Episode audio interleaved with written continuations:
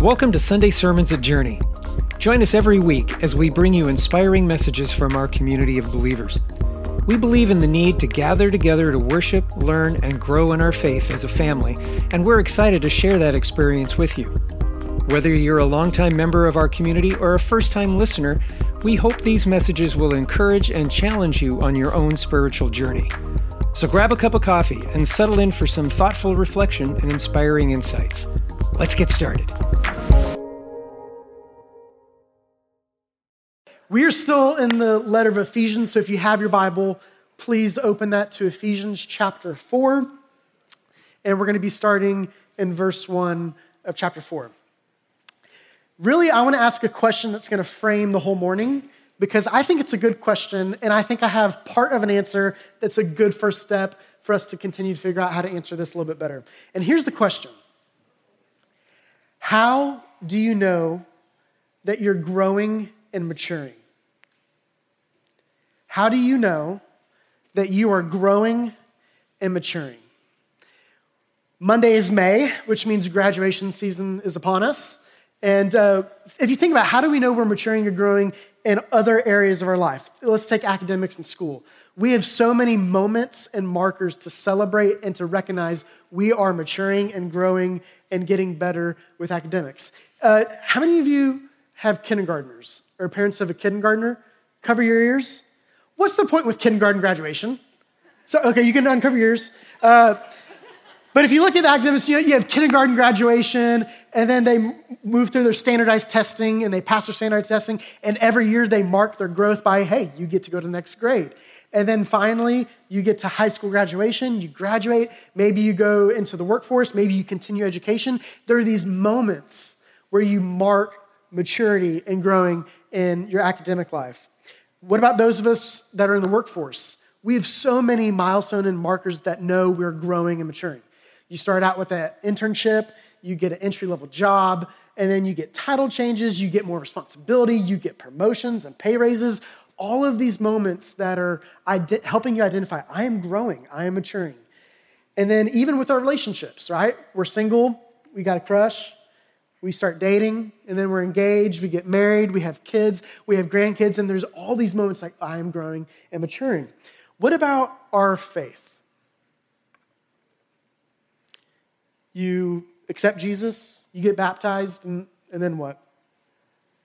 You join a small group, you come to church on Sunday. I think this is a really good question. How do we know if you follow Jesus that you are growing and maturing? Because here's what I see, and this might be really mean, but I'm sorry, but I know a lot of people that do church and they're in church and they're involved and volunteer and are on all the programs, yet they lack transformation. It is possible for people in this room to show up every Sunday, to be in your small group, and to not be growing and maturing. So, how do we know we are growing and maturing? Ephesians chapter 4, verse 1. As a prisoner for the Lord, then, I urge you to live a life worthy of the calling you have received. Be completely humble and gentle. Be patient, bearing with one another in love.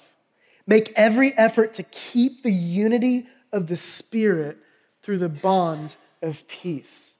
There is one body and one Spirit, just as you were called to one hope when you were called, one Lord, one faith one baptism, one God and Father of all, who is over all, through all, and in all. Captain Obvious, do you think oneness is important to Paul? If you look at those three verses, seven times Paul uses the word one. He is just wanting to shove it down our throats, get it in our heads. You are to be people that are one, that are united in oneness. And here's the reality unity is something that we desire and we want. I don't think I have to spend my time in my sermon to convince you that we should have unity and that you should want unity. I think we all assume that we want it and we need it. So the question is what gets in the way from us having unity? What gets in the way from us having oneness with each other and with God? Well, luckily, there's some really smart people that are way smarter than me There's this guy named C.S. Lewis. You've probably heard of him. If you are looking into books and to read, I would highly recommend his book, Mere Christianity. It's a must read. Uh, he has a whole chapter dedicated to this. And he argues, and I'm going to argue, that the main thing that gets in the way from us having unity and oneness with each other and with God is this one word pride. Pride. And C.S. Lewis is an English guy that lived a long time ago, so he doesn't say pride. The chapter of, his, uh, of this section is called The Great Sin. And rather than reading the whole chapter, I only chose two quotes, and that's me being generous to you. So you should be thankful. Okay? So the first quote is he's going to talk about how pride gets in the way of unity with us and our relationships with each other. And then the second quote is going to be how pride gets in the way of unity and oneness with our God. So, first up, pride with each other. So I'm going to read this slow because it's so good. Pride is essentially competitive. Pride gets no pleasure out of having something, only out of having more of it than the next man. We say that people are proud of being rich or clever or good looking, but they are not. They are proud of being richer or cleverer or better looking than others.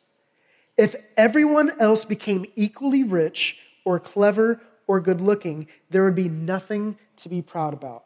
It is the comparison that makes you proud, the pleasure of being above the rest. So let's follow his logic. So there's this thing, pride, and pride naturally creates an environment of competition. And an environment of competition that means there will be winners and losers. And so this is problematic for the church. And he says at the end, it is the comparison that makes you proud. But none of us in this room would ever know what it's like to compare ourselves. Um, the church definitely is not guilty of this. The people in this church, the people that get on the stage, are definitely not guilty of falling into comparison and having the pleasure of being above the rest. I can imagine that some youth pastors, not this youth pastor, but I can imagine how some youth pastors would compare their youth group size and feel pleasure of being above them with more numbers. I can imagine there's some youth pastors that get pleasure out of having more kids come to camp than other churches do. I can imagine, again, hypothetically, I can imagine all these things. I can imagine that it would feel good when you get on the stage for there to be a lot of people in the room. I can imagine for someone that drives a really old Ford Focus that they see someone driving a new car and they wish they were like them. It's okay, you can laugh, yeah? How do you know that you are struggling with pride? You know you're struggling with pride when you are not satisfied with being good at something. Because people that struggle with pride only feel good when they know they're better than someone else. Good is not the standard, better is. And so, for those of you struggling with pride, here's what I want to tell you there is one body and one spirit. Just as you were called to one hope when you were called, one Lord, one faith, one baptism, one God and Father of all, who is over all, through all, and in all. There is one. And yet, the church, both local and global, is competitive. And we puff ourselves up with pride when we compare, and we determine that we are better than them. We have more people, we have a better, bigger youth group, we do these programs, and we make ourselves feel good. We all worship one God. We all share in the one hope and the one faith in Jesus Christ. And Lewis then turns into what I think is more important of how pride prevents unity and oneness with us and God. And it's a shorter quote, but it's just as good. And here's what he says As long as you are proud, you cannot know God. A proud man is always looking down on things and people. And of course, as long as you're looking down, you cannot see something that is above you. Bold claim. If you are proud, you cannot know God. Pride isn't only an obstacle that gets in the way between unity with us, but also unity with God. So, for unity and oneness to be present, we must get rid of pride and a competitive spirit. The spirit that wants to be better than other people and isn't satisfied with just being good at something. Where do we start to live a life worthy of the calling to which you have received? By being completely humble and gentle. Be patient, bearing with one another in love. I would highly recommend that we get better at being humble, being what Paul says, completely humble. And I can imagine there's some pushback. Adam, like I'm a millennial, and I was raised with the snowflake generation. But Adam, we're all so unique, and no one's like me, and I'm wonderful. And sure, that's true. And so I can imagine you say, but Adam, if I'm a snowflake that's unique and beautiful, and no, there's no one else like me, then how am I to be united? Because I to, do I have to be like everyone else? Let's listen to what Paul says. Verse 7.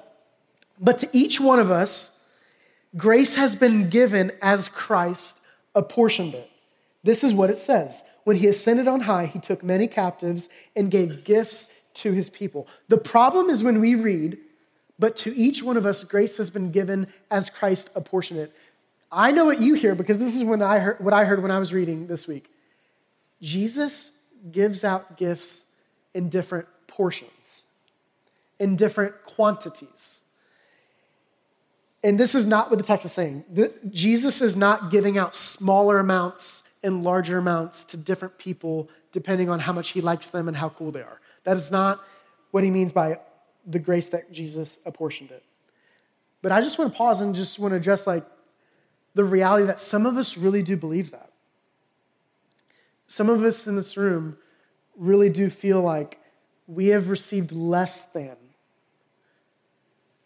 when we look at other people, when we look at their marriages, when we look at their kids, when we look at their hairlines.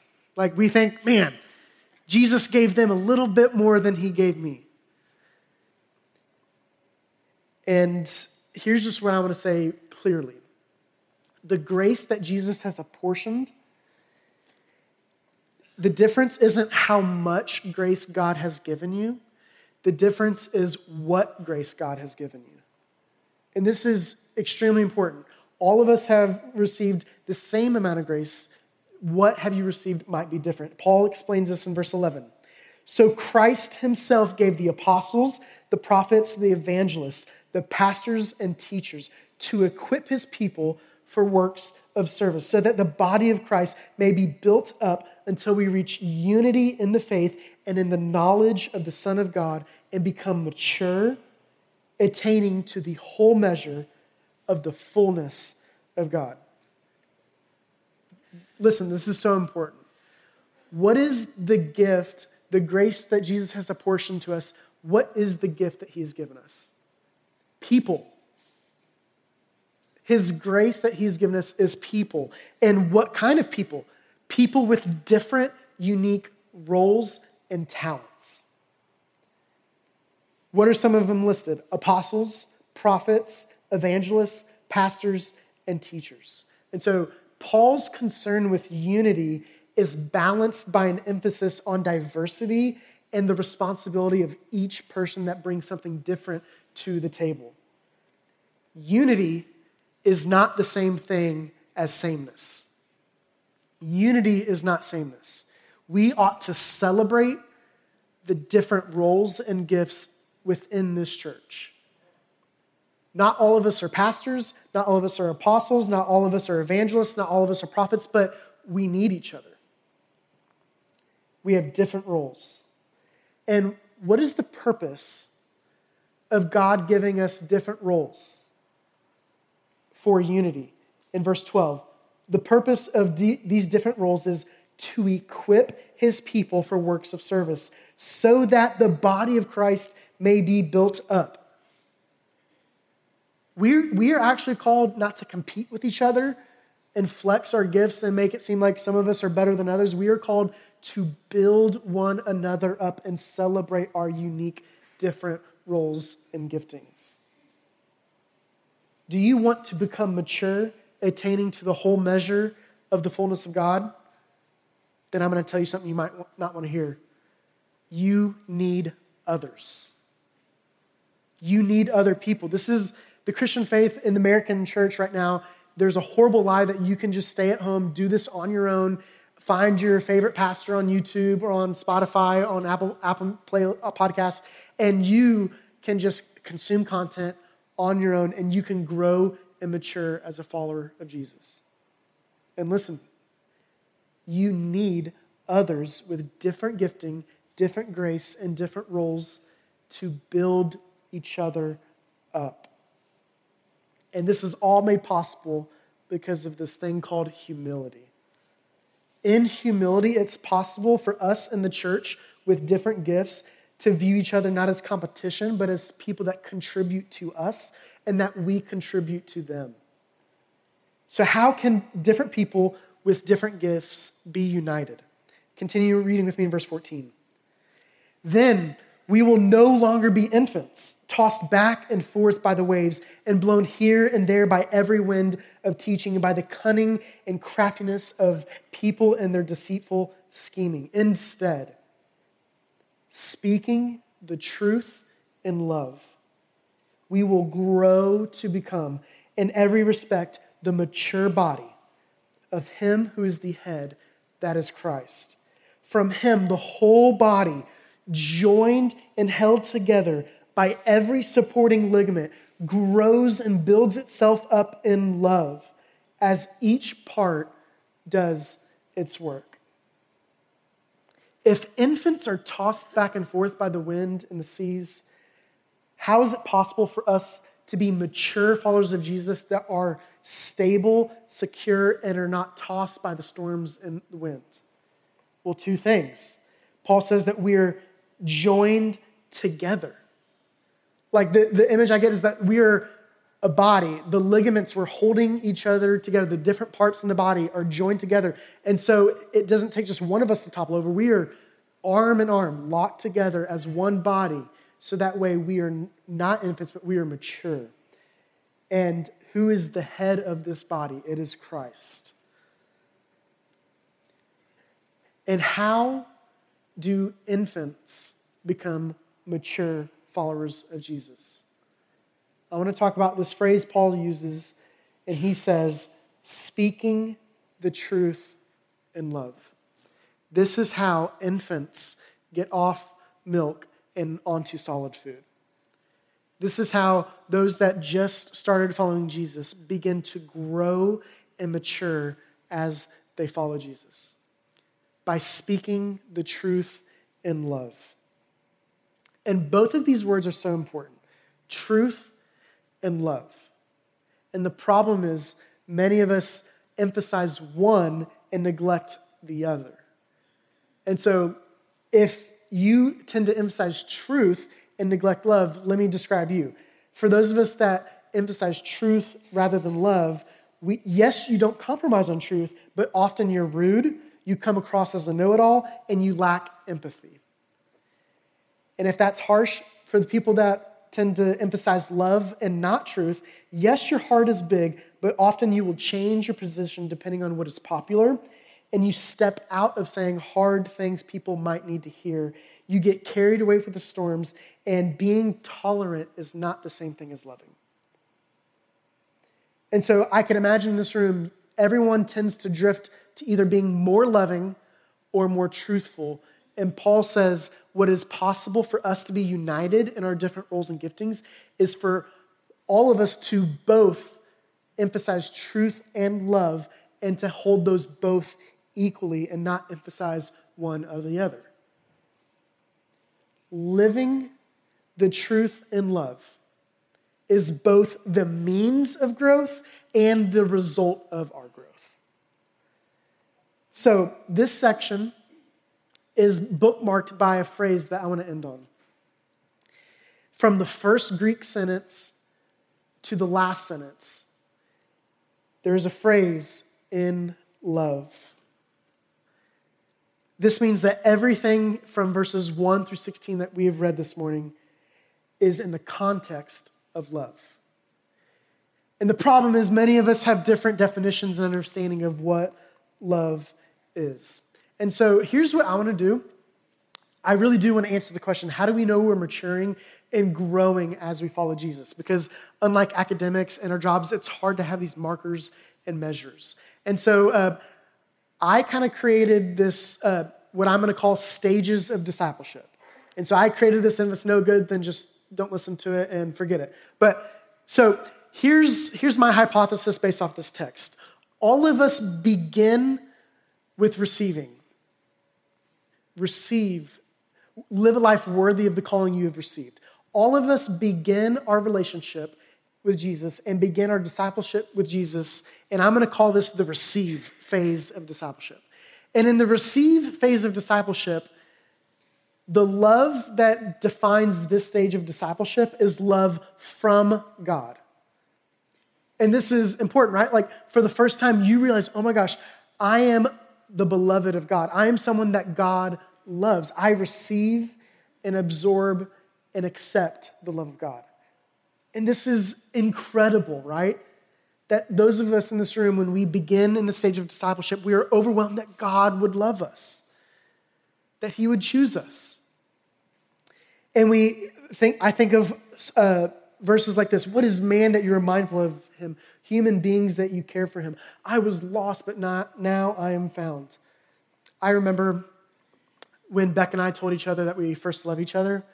You know, it's like really nervous. Like before you say it, you're like, I was like, okay, I want to be the one that says it first. I know I love her. I don't know if she's going to say it back, but I'm going to say it. And I remember when she was living in Dallas, we were long distance dating, and I dropped her off at her apartment complex. And I'll never forget, we were standing outside the apartment complex, and I just like blurted it out because I was like, I got to get it out. And I told her, I love you. And I was like scared, and it was a little bit of silence. And then she said it back. I know you're on the edge of your seat. and here on the drive back from Dallas, which was too late, and I'm surprised I made it home, on the drive back, I, all I could think about, Becca loves me.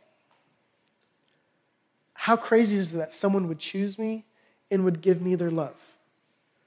Now, that is a great place to stay, but love that is only focused on receiving should not be the end goal of our maturity when it comes to love. And that's where the next stage of discipleship comes in. And I'm just going to call this me. And in the me phase of discipleship, okay, you've received the love of God, you've received the grace of God, and you are overwhelmed. Oh my gosh, I am someone that receives everything from God. This is incredible. And now you move into this space where you're like, oh my gosh, I have unique gifting, roles, and talents. Christ has apportioned different things to me. And so now you're focusing on, okay, who has God created me to be? What am I good at? What am I bad at? How can I grow in my relationship with Jesus? And the love of this phase is no longer love from God, but it transitions to a love loving God for himself, love for God. And this is different, right? We all know the difference between being loved and giving love. And in this phase, we are overwhelmed that we want to grow in our love for God Himself. And so in this phase, maybe you're oh, you just can't help but read scripture, you're growing in prayer, you are wanting just to grow your gifting and talents, and you're just trying to identify what those are. But the trap and struggle in this phase of discipleship is that you will live out of self service. You will live still for you as you identify your roles and gifts and talents. And the problem is, many of us in our discipleship stop in the me phase. We've received the love of God, we are loving God Himself, and we think that is the end. But there is a final stage of discipleship, and I'm just going to call it we. So receive me, we. This is where you realize the secret of the good life of following Jesus that life is not about you. And the love that defines this stage of discipleship is love for others. Love for others. You thought you had joy receiving love from God. You thought you had joy giving your love and devotion to God and worship. But you come to find out in this stage that there is a well of an inexhaustible resource of love, like giving yourself away to other people.